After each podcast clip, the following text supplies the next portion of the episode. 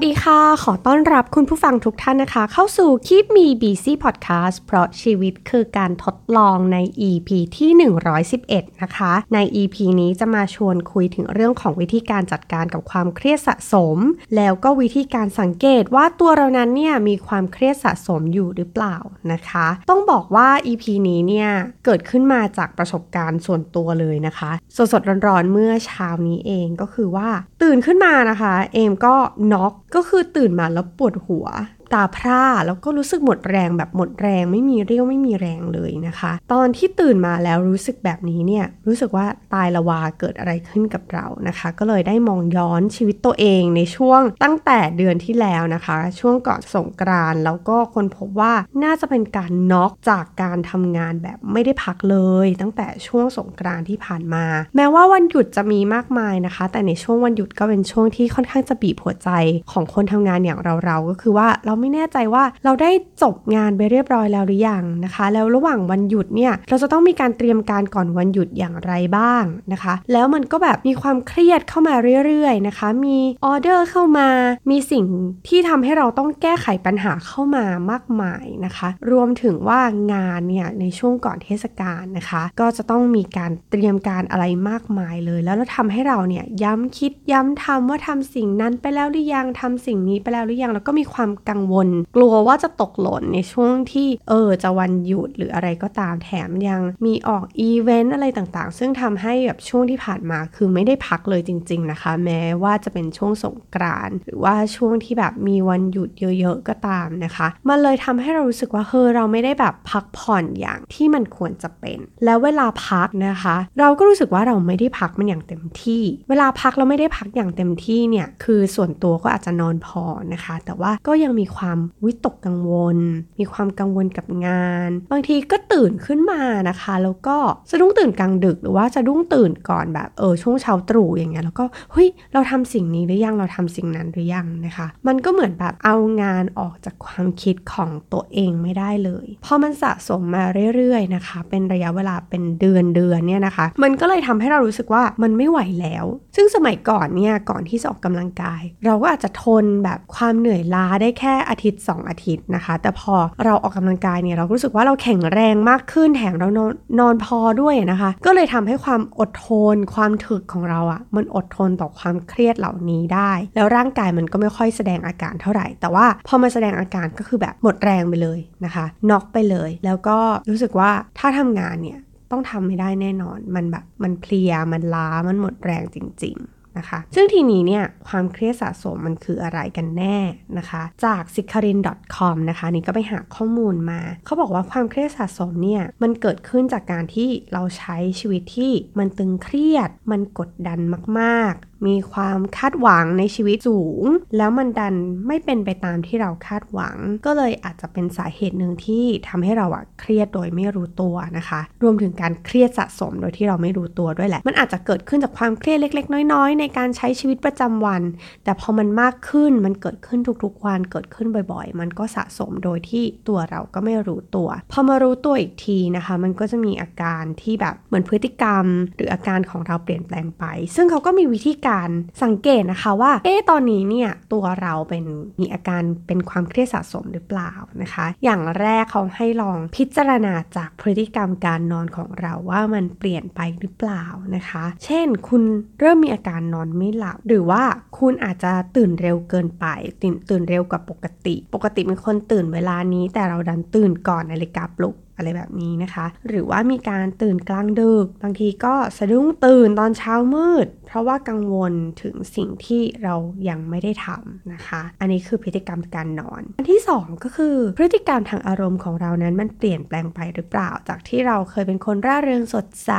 ช่างพูดช่างคุย อยู่ดีๆเราก็กลายเป็นว่าเราเป็นคนนิ่งเงียบ ไม่ค่อยพูดคุย มีความรู้สึกว่าเบื่อหน่ายชีวิต มีความวิตกกังวลหรือว่าเศร้าหมองหรือเปล่านะคะ อันนี้ก็ต้องลองสังเกตตัวเองดูนะคะ ข้อที่3นะคะก็คือมีอาการเครียดทางกายที่มันเห็นได้ชัดเลย เช่นพอเราเครียดปุ๊บเนี่ยเราจะเริ่มหายใจถี่ขึ้น บางทีหัวใจก็ ต้ต้นเร็วนะคะ หรือบางท่านก็อาจจะมีอาการปวดศีรษะนะคะ ซึ่งส่วนตัวของเอมเนี่ยมีอาการปวดศีรษะร่วมด้วยนะคะ แล้วพอเครียดมากๆบางทีก็หัวใจเต้นเร็วหัวใจเต้นเร็วก็รู้สึกเฮ้ยทำไมมันเหนื่อยจังตอนนี้ วินาทีนี้ที่เราเป็นอยู่นะคะ หรือว่าบางคนถ้าเครียดสะสมมากๆ หรือเครียดมากๆเนี่ยนะคะ ก็จะมีอาการรู้สึกแบบเฮ้อมันอยากจะตายนะคะ เรารู้สึกแบบหมดอะไรตายอยากกับชีวิตแล้วนะคะ ซึ่งสิ่งเหล่านี้เนี่ยเราไม่ควรจะมองข้าม เพราะว่าเราสะสมมันแบบทีละเล็กทีละน้อยจนวันหนึ่งเนี่ยมันอาจจะระเบิดออกมาก็ได้นะคะ ใครจะไปรู้ ซึ่งโอเค ถ้ามันมีอาการทางกายมันอาจจะรักษาได้แต่อาการทางใจ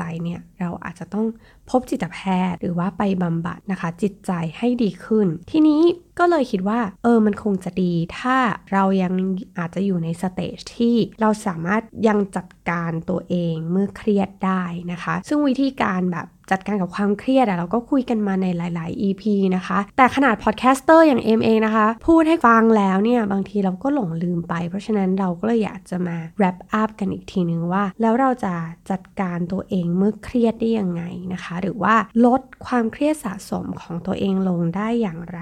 นะคะ วิธีการแรกคือดีที่สุดก็คือการลองให้เวลากับตัวเอง แล้วก็อาจจะลอง self talk หรือว่าลอง journaling ดูนะคะ ลองเขียนออกมาดูว่า จริง ๆ แล้วเนี่ยสาเหตุของความเครียดที่เกิดขึ้น มันเกิดขึ้นจากอะไรนะคะ แล้วก็เราจะแก้ไขปัญหานั้นได้อย่างไรบ้างนะคะ จริง ๆ แล้วการที่เอ็มมาเล่าให้คุณผู้ฟังฟังเนี่ยเป็นโอกาสที่ดีมากที่เอ็มได้ให้เวลากับตัวเองในการมานั่ง self talk กับตัวเองนะคะว่า เออสาเหตุของความเครียดที่มันเกิดขึ้นที่ผ่านๆมาเนี่ย มันเกิดขึ้นจากอะไรบ้าง ก็เลยอยากจะให้คุณผู้ฟังของคิมมีบีซี่นะคะ ได้ลองใช้เวลาตรงนี้ ถ้าคุณรู้สึกว่าเออตอนนี้คุณมีความเครียด หรือว่าเมื่อเช็คอาการก่อนหน้านี้ที่เราคุยกันแล้วเนี่ย แล้วคุณรู้สึกว่าเออมันตรงกับอาการที่ฉันเป็นอยู่ในตอนนี้ ฉันรู้แล้วแหละว่าฉันเครียด หรือฉันอาจจะเครียดสะสมก็ได้นะคะ อันนี้ก็ลอง self talk แล้วก็ให้เวลากับตัวเองดูว่าเฮ้ยสาเหตุของความเครียดที่มันเกิดขึ้นเนี่ยมันเกิดขึ้นจากอะไรบ้างนะคะ อย่างตัวเอ็มเองที่ self talk ออกมาเนี่ยก็หลักๆก็คือรู้สึกว่าตัวเองเหนื่อยมากๆ เหมือนเป็นหนูทีบจากที่วิ่งไปข้างหน้าอย่างเดียวไม่ไม่หยุดพักเลยนะคะ โดยที่เราสึกว่าเฮ้ยเรายังมีแรงอยู่เนี่ยเราออกกำลังกายเราก็เลยรู้สึกมีแรงมีพลังที่จะทำงาน เราอยากจะทำให้มันดีขึ้นเรื่อยๆนะคะ พอการที่เราวิ่งไปข้างหน้าอย่างเดียว แล้วเราไม่ได้หยุดพักเลย มันทำให้เรารู้สึกเหนื่อยมากๆจริง ๆ แล้วงานเราก็เยอะ มาก ๆ จริง ๆ แล้วเราก็มีความกลัวในจิตใจว่าเราจะทำงานไม่ทัน แล้วเราก็มีอาการโฟเบียว่าเราจะหลงลืมงานบางงาน เพราะว่าเรารู้สึกว่าเราจะต้องควบคุมทุกอย่าง ให้มันควบคุมได้ เราไม่อยากจะไปแก้ปัญหา เพราะว่าการแก้ปัญหามันสร้างภาระแล้วก็งานให้มากขึ้นโดยไม่จำเป็น อันนี้คือสิ่งที่เรารู้สึก แล้วก็เป็นสิ่งที่เราเป็น นะคะ บางวันก็มีความวิตกกังวลว่าเราลืมทำอะไรไปหรือเปล่า แม้ว่าเราจะเขียน to do list ไปแล้วก็ตาม เราลง calendar แล้วก็ตาม เรา set reminder ให้กับคนที่ทำงานกับเราแล้วก็ตาม แต่เรายังไม่สามารถที่จะปล่อย ที่จะวางแล้วก็ที่จะละมันได้นะคะ ซึ่งอันนี้เป็นปัญหาหลักๆ เลยนะคะ ที่เอ็มคุยกับตัวเองแล้วตกผลึกมาแล้วรู้สึกว่าเธอต้องปล่อยวางให้ได้ เมื่อถึงเวลาที่ ต้องหยุดทำงานก็ต้องหยุดทำงาน ถ้ามันจะมีปัญหาที่เกิดขึ้นจากการที่แบบเราหยุดคอนโทรลอะไรบางอย่างไปชั่วขณะหนึ่งเนี่ย มันก็ต้องปล่อยให้เกิด เราไม่สามารถที่จะคอนโทรลทุกสิ่งทุกอย่างได้ เพราะไม่งั้นนะคะ มันจะหนักแล้วมันก็เหนื่อยเกินไปที่คนคนเดียวจะทำได้นะคะ ตอนนี้ก็เลยเริ่มรู้สึกว่าเฮ้ยเราต้องลดความแบบงานซ้ำๆงานที่ทำให้เราแบบจิตตก เช่นแบบ การถามคำถามเดิมๆ การแบบ follow up อะไรเดิมๆ จะรู้สึกว่าเริ่มเบื่อหน่ายกับการทำสิ่งนี้แล้ว เพราะฉะนั้นจะต้องมีการเอาออกไปบ้าง หรือว่าจัดกระบวนการทำงานใหม่ให้กับตัวเองบ้าง แล้วก็จัด priority ว่าต่อไปนี้งานเหล่านี้เนี่ย ฉันจะไม่ทำด้วยตัวของฉันเองละ ฉันจะต้องกระจายงานออกบ้างนะคะ แล้วก็ให้ทุกคนมีความรับผิดชอบบ้าง แล้วก็ร่วมรับผิดชอบร่วมกัน ถ้ามันเกิดปัญหาขึ้น เราจะไม่เอาทุกสิ่งทุกอย่างมาสุ่มไว้กับเราแล้วนะคะ พอเราแยกออกมาเป็นชิ้นๆ ได้มีโอกาสได้มีเวลาคุยกับตัวเองแล้วเนี่ย มันเริ่มตกผลึกอะไรบางอย่างนะคะ ก็เลยเชื่อว่าคุณผู้ฟังที่มีความเครียด บางทีเราอาจจะ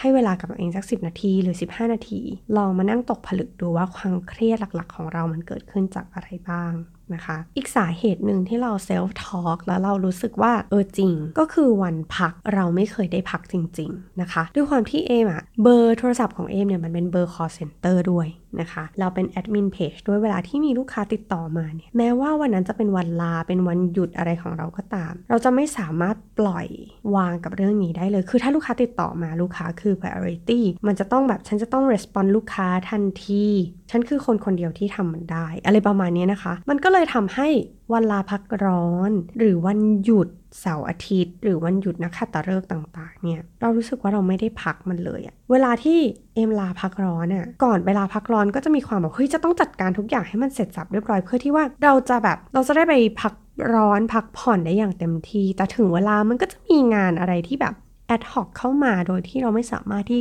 จะควบคุมมันได้จริง ๆ มันก็เลยทำให้เรามีความวิตกกังวล เราแบบ กลัวว่าเราจะแบบเฮ้ยเวลาเราไม่อยู่แล้วมันจะไม่มีคนทำเราไม่สามารถตัดขาดมันได้เลยอะเพราะฉะนั้นนะคะสิ่งหนึ่งที่เรารู้สึกได้ก็คือว่า ถ้าเราลาพักร้อนนะต่อไปเราจะปิดเครื่อง เราจะปิดโทรศัพท์ เราจะบอกทุกคนว่าแบบเราต้องการแบบหลีกหนีจาก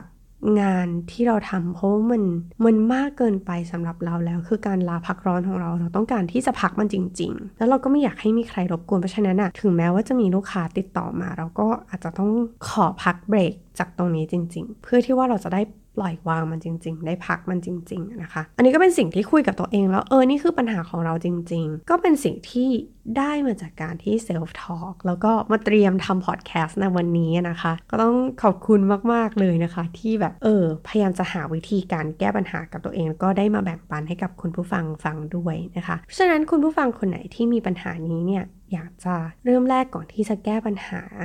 ในเรื่องของความเครียด ความเครียดสะสมของเราเนี่ยนะคะ อยากจะให้ลองคุยกับตัวเองก่อน ให้ค้นหาสาเหตุที่แท้จริงก่อน ว่าแบบเออมันเกิดขึ้นจากอะไร เพื่อที่ว่าเราจะได้แก้ปัญหามันได้อย่างถูกต้อง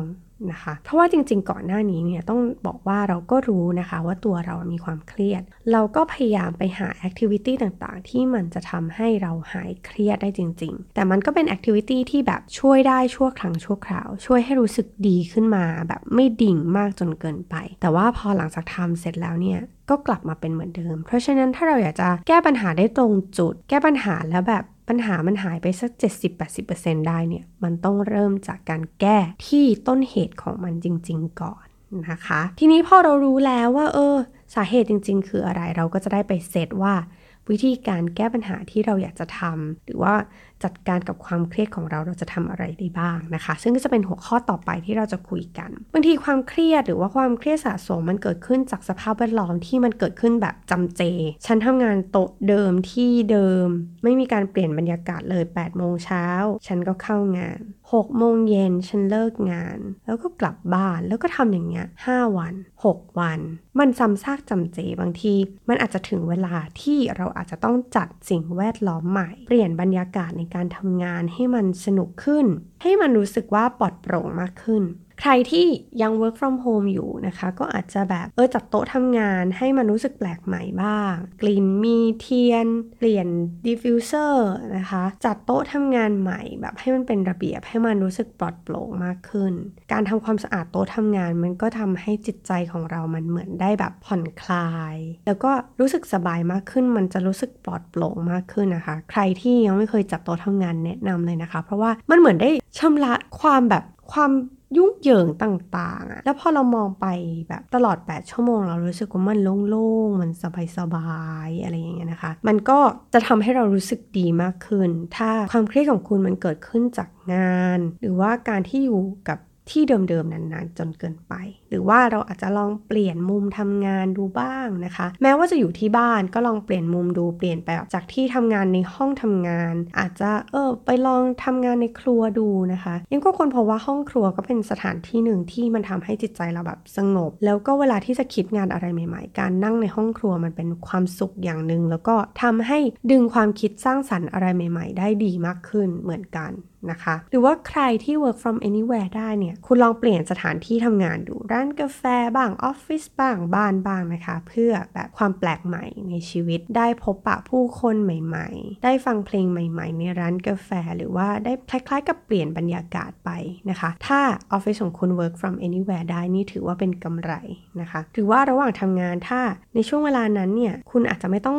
ติดต่อใครหรือไม่ต้องประชุม ก็อาจจะเปิดเพลงที่มันแบบผ่อนคลาย หรือว่าสร้างสมาธิให้กับเรา หรือว่าในช่วงเวลาที่เราต้องการการคอนเซนเทรตหรือว่าต้องการช่วงโฟล์ก็อาจจะเปิดเพลงที่แบบทำให้เราโฟกัสกับงานชิ้นนั้นๆ ได้นานขึ้น ได้นิ่งขึ้นนะคะ ก็อาจจะทำแบบนั้นก็ได้ อันนี้ก็เป็นการจัดสิ่งแวดล้อมที่แบบในหลาย ๆ research นะคะ ที่ไปอ่านมาเนี่ยเขาก็บอกว่าเออการทำแบบนี้มันก็จะทำให้ความเครียดของเรามันลดลงมันมันช่วยได้บ้าง นะคะ ข้อ 3 ก็คือคุณต้องบำบัดตัวเองให้รู้สึกผ่อนคลาย เราคุยกันหลายครั้งมาก ๆ เลยว่า มันจะต้องมีกิจกรรมที่เรารู้สึกว่าเราทำแล้ว มันรู้สึกดีขึ้นมีความสุขมากขึ้น ผ่อนคลายมากขึ้น อย่างเช่นการออกกำลังกายนะคะ ซึ่งการออกกำลังกายเนี่ยใครไม่ลองทำก็จะไม่รู้ก็จะไม่เห็นผลของมัน เออล่าสุดเนี่ยนะคะเอมก็เพิ่งไปคุยกับเพื่อนสนิทนะคะ ซึ่งจริงๆ ในช่วง2-3ปีที่ผ่านมาเนี่ยเราก็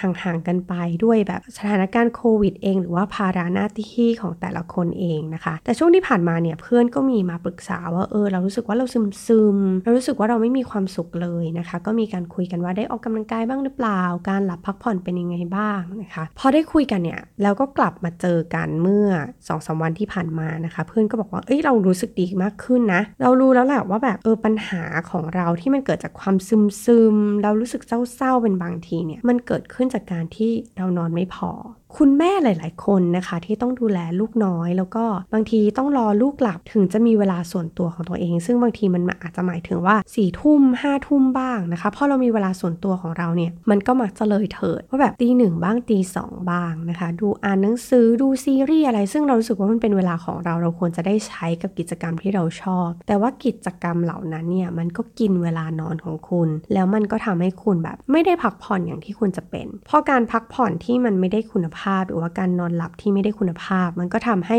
อารมณ์ ความรู้สึกของเราหรือว่าร่างกายของเรามันก็เปลี่ยนแปลงไป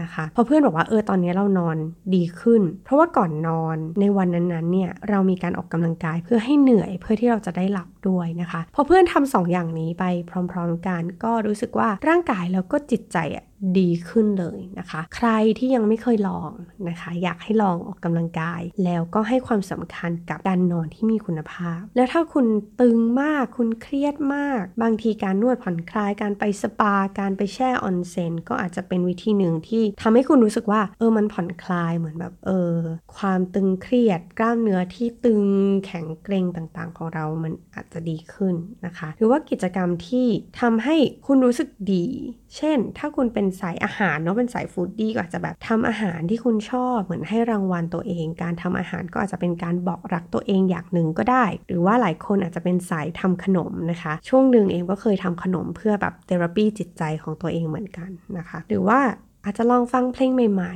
ๆ ค้นหาศิลปินใหม่ ๆ ที่เราไม่เคยฟังการทำอะไรแปลกใหม่เนี่ย มันก็อาจจะทำให้เรารู้สึกเออ มีความสุขขึ้นพ้นจากความจำเจ แล้วก็ผ่อนคลายได้เช่นเดียวกันนะคะ อีกวิธีหนึ่งก็คือการพาตัวเองไปในสถานที่ใหม่ ๆ บ้าง เพื่อเปลี่ยนบรรยากาศนะคะ ในช่วงวันหยุดหรือว่าช่วงเสาร์อาทิตย์ บางทีเนี่ยช่วงเสาร์อาทิตย์เนี่ยถ้ามีเวลาถ้าไม่มีแพลนอะไร เราก็จะจมอยู่กับหน้าจอเราเอาทำงานให้มันเสร็จ เพราะฉะนั้นมันก็อาจจะรู้สึกว่าเออฉันไม่ได้พักเลย เพราะฉะนั้นแพลนเสาร์อาทิตย์จะต้องมีนะคะ เพื่อพาตัวเองไปเปลี่ยนบรรยากาศบ้าง เราอาจจะใช้เวลาไปกับธรรมชาตินะคะ อาจจะไป ไปแคมปิ้งหรือว่าไปปั่นจักรยานไปวิ่งในสวนบ้าง แทนการออกกำลังกายในยิม แต่เพียงอย่างเดียวหรือว่าแทนการออกกำลังกายในบ้านแต่เพียงอย่างเดียวนะคะ ส่วนตัวตอนนี้นะคะในวันเสาร์อาทิตย์สักวันหนึ่งเนี่ยเอ็มก็จะไปหา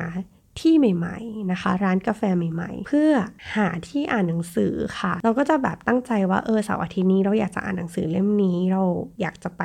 ลองที่ใหม่ ๆ ด้วย ก็จะได้ทำกิจกรรมที่เราชอบทั้งสองอย่างไปพร้อมๆกันนะคะ แล้วก็เราอาจจะลองใช้เงินเพื่อซื้อประสบการณ์ที่เราไม่เคยทำมาก่อนนะคะ เขาบอกว่าการที่เราใช้เงินไปกับประสบการณ์แทนการซื้อ หรือว่าจับจ่ายสิ่งของเนี่ยเราจะจดจำประสบการณ์ที่แปลกใหม่ได้ดีกว่านะคะ ระหว่างเทียบระหว่างการที่เราไปเที่ยวตามที่ต่างๆ ที่ใหม่ ๆ กับการที่แบบเราใช้เงินในจำนวนเท่ากัน ไปกับการซื้อเสื้อผ้า เรามักจะจดจำการไปเที่ยวได้ดีกว่าว่าเราเคยซื้อ ของชิ้นไหนที่มันแบบสปาร์กจอยกับเราหรือเปล่าอย่างเงี้ยนะคะ เพราะฉะนั้นเนี่ยก็เลยมีความตั้งใจว่าเฮ้ยต่อไปเนี่ยฉันจะลองประสบการณ์ใหม่ที่ฉันไม่เคยลอง แล้วก็เมื่อวันหยุดที่ผ่านมานะคะ เองก็พาตัวเองไปต่อคิวร้านเจโอมาค่ะ คือต้องบอกสารภาพเลยว่าไม่เคยทานเลยนะคะร้านเจโอเพราะว่ารู้สึกว่ามันต้องบักบั่นมันต้องรอ แล้วกว่าจะได้กินของที่เราอยากกินก็ต้องรอนานด้วยนะคะ แต่ว่าวันนั้นเนี่ยด้วยความที่เรารู้สึกไม่ได้หิวมาก แล้วอยากจะ challenge ตัวเองว่า เออ เราอยากจะไปรอ เราอยากจะไปลองดูด้วยนะคะ ว่ามันเป็นยังไง พอ ไปแล้วเรารู้สึกว่าเฮ้ยมันเป็นประสบการณ์แปลกใหม่ เราไม่เคยทำเราไม่เคยรอ เราไม่เคยมีประสบการณ์ร่วมกับคนเยอะขนาดนี้มาก่อนนะคะ ก็ถือว่าเป็นการจ่ายเงินซื้อประสบการณ์เหมือนกันนะคะ เพราะว่าไม่เคยทำแล้วก็พอทำแล้วก็รู้สึกเออมันก็โอเคนะมันดีเหมือนกัน มันก็ไม่ได้ทรมานขนาดนั้น แล้วก็รู้สึกว่าอาหารอร่อยขึ้นจากการที่เรารอนานขึ้นนะคะ ก็รู้สึกว่าเออเป็นประสบการณ์ที่แปลกใหม่ แล้วก็อยากจะดีไซน์ประสบการณ์ใหม่ ๆ ให้กับตัวเองเรื่อยๆ เพื่อที่ว่าเราจะได้รู้สึกว่าเฮ้ยชีวิตฉันมันไม่ซ้ำซากจำเจเกินไปชีวิตฉันไม่ได้มีแค่งานอย่างเดียวนะเว้ยอะไรอย่างเงี้ยนะคะ หรือว่าคุณผู้ฟังอาจจะลองสร้างภารกิจที่รู้สึกว่ามันชุบชูจิตใจของคุณผู้ฟัง เช่น ใครที่เป็นสายกินก็อาจจะลองเซตภารกิจว่า เออ ในหนึ่งสัปดาห์ ฉันอาจจะออกไปลองร้านบรันช์ใหม่ ๆ ที่แบบเออฉันไม่เคยลองเลยนะคะ หรือว่าถ้าคุณเป็นสายอาหารทะเล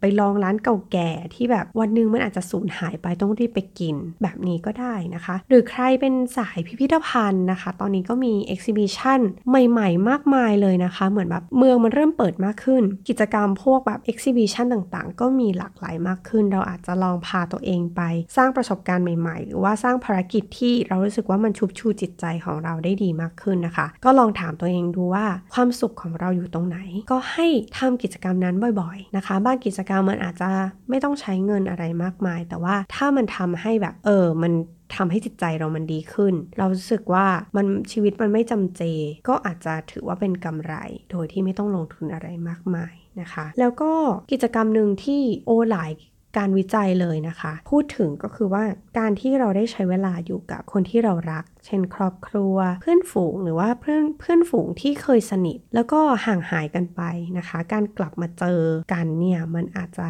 ทำให้เรารู้สึกว่าตัวเราอะถูกห้อมล้อมไปด้วยคนที่เรารักคนที่เข้าใจเราจริง ๆ แล้วก็เออบางทีเราไม่ได้คุยกับคนนี้มานานแล้วเฮ้ยเขายังเป็นเหมือนเดิมเลยเขายังมี experience ร่วมกับเราในตอนแบบมัธยมในตอนมหาวิทยาลัยอะไรแบบนี้นะคะ มันก็อาจจะทำให้เราย้อนกลับไปในช่วงเวลาที่เราเคยมีความสุขมาก ๆ ในช่วงสมัยเรียนที่ไม่ต้องมีความวิตกกังวลอะไรมาก นอกจากเออสอบ แล้วก็ให้ได้เกรดดีๆ มีความวิตกกังวลเท่านั้น แล้วก็แต่มันมีประสบการณ์ร่วมระหว่างกันไม่ว่าจะเป็นเพลง ในยุค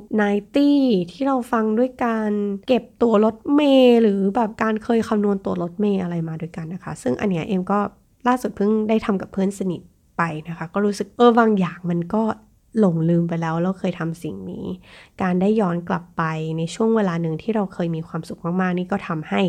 มีความสุขมากๆ จริง ๆนะคะ อันนี้ใครที่ห่างหายจากการทำแบบนี้นะคะ ไปพบปะเพื่อนฝูงก็ลองทำดู แล้วจะรู้ว่าเออความสุขมันมีอยู่จริงนะคะ แล้วก็การที่เราหาคนที่รับฟังเราจริง ๆ ได้ หรือว่าการเจอว่าเฮ้ยการมีคนเข้าใจเราสักคนหนึ่งเนี่ยมันดีมากๆเลยนะคะ เมื่อ วันสองวันที่ผ่านมานะคะ เองก็มีโอกาสได้ระบายละกันนะคะ ให้กับหัวหน้าฟังว่ามันมีความยากในงานบางอย่างของเราอยู่ แล้วก็อธิบายให้ฟังว่าความยากนั้นคืออะไร แล้วเราก็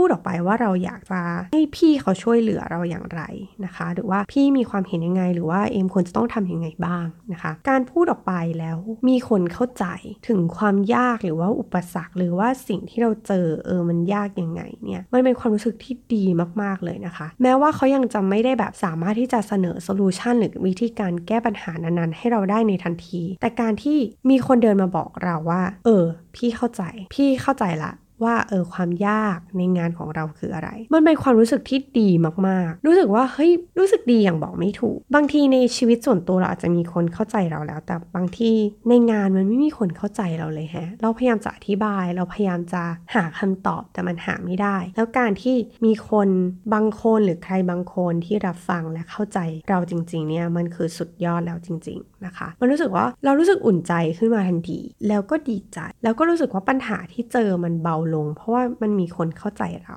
นะคะ อันนี้ก็อยากจะให้ลองหาคนคนนั้นให้เจอ อาจจะเป็นคนนึงเป็นเรื่องส่วนตัว คนนึงเป็นเรื่องงานที่เราไว้วางใจหรือว่าเชื่อใจที่จะเล่าเรื่องงานเหล่านี้ให้เขาฟังนะคะหรือวิธีที่ใกล้ตัวไปมากที่สุดนะคะ ก็คือการกอดค่ะ ด้วยสังคมหรือวัฒนธรรมของเราคนไทยเนี่ยการแสดงความรัก เช่น การกอดการหอมการบอกรักเนี่ยมันอาจจะไม่ได้ถูก แทรกซึมมาในวัฒนธรรมของเราตั้งแต่เริ่มต้นนะคะ แล้วการที่แบบมีสถานการณ์โควิดเข้ามาเนี่ยมันยิ่งทำให้เราห่างเหินจากคนใกล้ ๆตัวมากขึ้นเลยนะคะ แต่เอ็มคนพบว่าการกอด การถูกกอด การเป็นคนกอด มันทำให้เหมือนเราได้ชาร์จพลัง ได้ชาร์จแบตจริง ๆ ที่บ้านเอ็มเป็นครอบครัวหนึ่งที่แม้ว่าเราจะเป็นครอบครัวคนไทย แต่ว่าเรามีการกอดกันอย่างสม่ำเสมอ แล้วก็บอกรักกันอย่างสม่ำเสมอนะคะ แล้วเรารู้สึกว่าเวลาที่เราเหนื่อยล้าท้ออะไรต่างๆเนี่ยเรามักจะวิ่งไปหาที่บ้านนะคะ หาคนในครอบครัวแล้วก็แบบกอดหน่อย อยากได้กำลังใจ การถูกกอดเนี่ยนะคะมันเหมือนแบบ เออ เขาไม่ได้พูดอะไรกับเราเลย แต่ว่าเรารู้สึกว่าอะมีคนอยู่เคียงข้างเรา แล้วมันรู้สึกดีจริง ๆ ที่ได้กอด มันเหมือนแบบพลังลบๆของเรา มันเหมือนแบบ มันจะลดลงจากการที่เราได้รับกอดนั้นๆจากคนที่เรารักนะคะ ถ้าใครที่ยังกลัวโรคอยู่นะคะ กอดใครไม่ได้ ก็ลอง กอดตัวเองสักวันละครั้ง กอดแล้วก็แบบให้กำลังใจตัวเองอะตบไหล่ตัวเองก็ได้ว่าเฮ้ยเราพยายามแล้ว แล้วมันดีขึ้นแล้วมันโอเค เธอเป็นคนเก่ง เธอเป็นคนสวยนะ เธอเป็นคนที่มั่นใจในตัวเอง อยากบอกอะไรกับตัวเองก็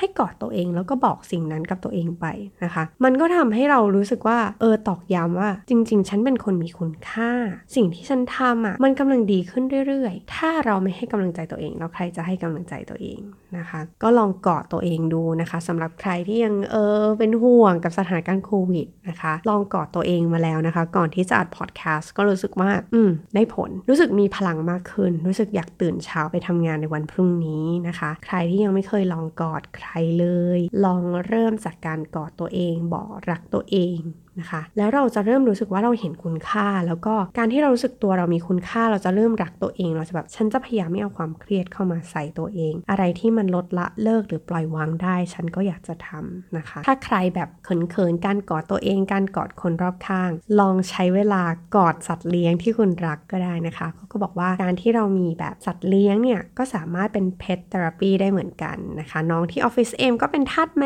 วนะคะ แล้วเขาบอกว่าตั้งแต่เขาเลี้ยงแมวมาเนี่ยเวลาที่เขามีความความเครียดอะไรต่างๆ พอได้เล่นกับแมวได้กอดได้หอมแมวสุดที่รักนะคะ ก็ทำให้ความเครียดมันลดลงได้จริง ๆ ซึ่งมันก็มีผลการวิจัยรองรับนะคะว่าเออพอกอดสัตว์เลี้ยงได้ใช้เวลากับสัตว์เลี้ยงแล้วเนี่ยมันก็ทำให้ความเครียดต่างๆ มันเหมือนจะดูบรรเทาเบาบางลง นะคะ ทั้งหมดที่เล่ามานะคะ ก็เป็นส่วนหนึ่งในวิธีการของการจัดการความเครียด แต่ทั้งหลายทั้งปวงมันเกิดขึ้นจากการที่ใด ๆ เราต้องหาสาเหตุของความเครียดนั้นให้เจอ แล้วก็แก้ณจุดนั้นก่อน นะคะ แล้วกิจกรรมอื่น ๆ ที่จะมาบรรเทาเบาบาง นั้นก็เป็นสิ่งที่แบบช่วยชุบชูจิตใจให้มันดีขึ้นได้นะคะ แต่อยากจะให้แก้ปัญหาที่ต้นเหตุจริง ๆ สาเหตุของความเครียดนั้นจริง ๆ เพื่อที่ว่าเราจะได้จัดการความเครียดของเราได้ อย่างดี แล้วก็ยั่งยืนนะคะ ไม่อยากจะให้แก้เป็นช็อต ๆ ไป ซึ่งเราอาจจะต้องปรับเปลี่ยนพฤติกรรมบางอย่างของเรานะคะ แล้วก็ทำมันแบบเรื่อย บ่อยๆ ไม่ใช่แบบ โอ๊ยพอเครียดมากๆน็อกแล้วค่อยมาทำแบบเอมนะคะ นี่ไม่โอเคเลย แม้ว่าเราจะเคยคุยกันหลาย ๆ EP แล้วในเรื่องของการจัดการความเครียดก็ตาม แต่ว่าบางทีเราก็หลงลืมไป เพราะฉะนั้นมันจะต้องเมื่อ มันมีความเครียดมันต้องถูกเอาออกในทันทีหรือว่าปล่อยวางนะคะ ซึ่งวิธีการปล่อยวางก็อย่างที่เราคุยกันมันมีมากมายเลย อยากให้คุณผู้ฟังลองเลือกหยิบกิจกรรมที่รู้สึกว่ามันช่วยเราได้จริง ๆนะคะ หลายคนอาจจะไปในทางของทำสมาธิไปทางของศาสนา อันนี้ก็สามารถทำได้เช่นเดียวกันนะคะ ก็หวังว่า EP นี้นะคะจะเป็นประโยชน์กับคุณผู้ฟังที่รู้สึกว่า ยังมีความเครียดอยู่ หรือว่ามีความเครียดสะสมมาเรื่อยๆ โดยที่ไม่รู้ตัวนะคะ ก็อยากให้ไปลองสังเกตตัวเองดู แล้วก็ถ้าเจอแล้วว่า เออ เราเครียดสะสมจริง ๆ ก็เริ่มปรับเปลี่ยนพฤติกรรม วิธีการคิด ซึ่งมันก็มีวิธีการจัดการหลากหลายนะคะ ก็อยากให้ลองหยิบไปใช้ดูนะคะ แล้วถ้าคุณผู้ฟังท่านไหนนะคะ ที่มีวิธีการจัดการกับความเครียดเนาะนอกเหนือจากนี้ทำแล้วได้ผลก็มาแบ่งปันกันได้นะคะ จะยินดีมากๆ ทั้งใน Infinity Facebook Page นะคะ หรือว่า Kimi BC Facebook Page หรือว่าจะ direct message มาคุยกันก็ได้ หรือว่าเจอกันทั้งได้ทั้งใน YouTube แล้วก็ b l o g d i t ของ The Infinity ได้เช่นเดียวกันเลยนะคะสำหรับ EP นี้ต้องลาไปแล้ว สวัสดีค่ะ